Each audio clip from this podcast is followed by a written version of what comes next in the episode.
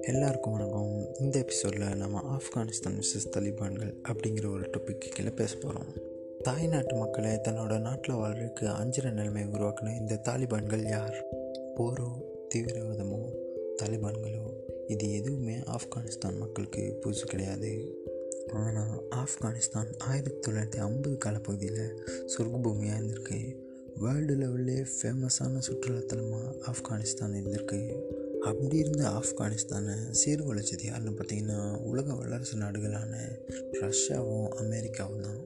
அந்த வரலாறை நம்ம முழுமையாக பார்த்தோம்னா ஆரம்ப கட்டத்தில் தலிபான்களுக்கு முன்னரே ஆப்கானிஸ்தானில் ஒரு தீவிரவாத குழு இருந்திருக்கு. அந்த தீவிரவாத குழுவுக்கு தேவையான ஆயுதங்களையும் காசையும் வழங்கியிருக்கிறது யாருன்னு பார்த்தீங்கன்னா அமெரிக்கா தான். அமெரிக்கா தன்னோட சுயநலத்துக்காக அந்த குழுவுக்கு ஆயுதங்களையும் பணத்தையும் வழங்கியிருக்காங்க.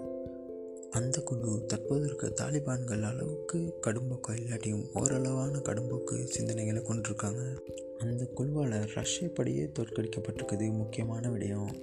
அதுக்கு பிறகு உருவானவங்க தான் தாலிபான்கள். தாலிபான்கள் ஆட்சி வந்து ரெண்டாயிரத்தி இருபத்தொன்னில் மட்டும் இல்லை ஆப்கானிஸ்தானில் நடக்குது. ரெண்டாயிரத்தி இருபத்தொன்னுக்கு முன்னாடி இருபது வருஷம் போனோம்னா அப்பையும் ஆப்கானிஸ்தானில் தாலிபான்களோட ஆட்சி தான் நடக்கும். அந்த காலப்பகுதியில் ஆப்கானிஸ்தான் மக்களுக்கு நாங்கள் இருக்கோம் அப்படின்னு சொல்லிட்டு வந்தவங்க தான் அமெரிக்கா படைகள்.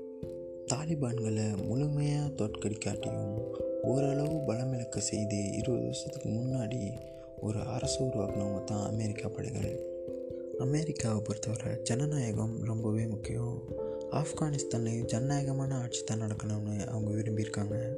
அதுக்காக சுயநலமெல்லாம் எதுவுமே இல்லைன்னு சொல்ல முடியாது. அதன் பிறகு தேர்தல்லாம் நடத்தப்பட்டு புதிய அரசாங்கம்லாம் உருவாக்கப்பட்டு தான் அரசாட்சி ஆப்கானிஸ்தானில் நடந்திருக்கு.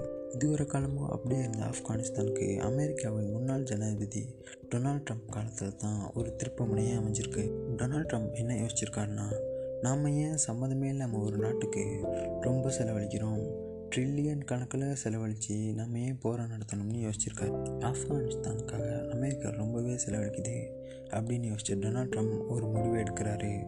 அது என்ன முடிவுன்னு பார்த்தீங்கன்னா ஆப்கானிஸ்தானில் உள்ள அமெரிக்க படைகளை திருப்பி அழைக்க போகிறோம் இந்த முடிவு அங்கங்கே பதுங்கி இருந்த தாலிபான்களுக்கு ரொம்பவே சாதகமான ஒன்றா அமையுது. இதற்கு இடையில் அமெரிக்க ஜனாதிபதி தேர்தல் நடந்து புதிய ஜனாதிபதி ஜோ பைடன் வராரு. டொனால்ட் ட்ரம்ப்ட முடிவை ஜோ பைடன் மாற்றுவார்னு பார்த்தா ஆனால் அமெரிக்க படைகள்லாம் ஆப்கானிஸ்தான்லேருந்து சீக்கிரமாகவே வந்துடணும்னு அவர் முடிவெடுக்கிறாரு. அமெரிக்க படையெல்லாம் ஆப்கானிஸ்தானை விட்டு வெளியேறியிருக்க இந்த சந்தர்ப்பத்தை சாதகமாக பயன்படுத்திக்கிட்ட தலிபான்கள் ஆப்கானிஸ்தான் மேலே போர் தொடுக்கிறாங்க. ஒவ்வொரு நகரமாக கைப்பற்றி கொண்டு வந்த தலிபான்கள் இப்போதைக்கு ஆப்கானிஸ்தானை முழுவதையாக கைப்பற்றிட்டாங்க. இனிமேல் ஆப்கானிஸ்தானில் தாலிபான்களோட ஆட்சி தான் அப்படின்னு முடிவாகிடுச்சு. இந்த தாலிபான்களோட ஆட்சிக்கு ஏன் மக்கள்லாம் பயப்படுறாங்க அப்படின்னும் உலக நாடுகள் எப்படி இதை கவனிக்குதுன்னு நாம் இன்னொரு செக்மெண்ட்டில் பார்ப்போம்.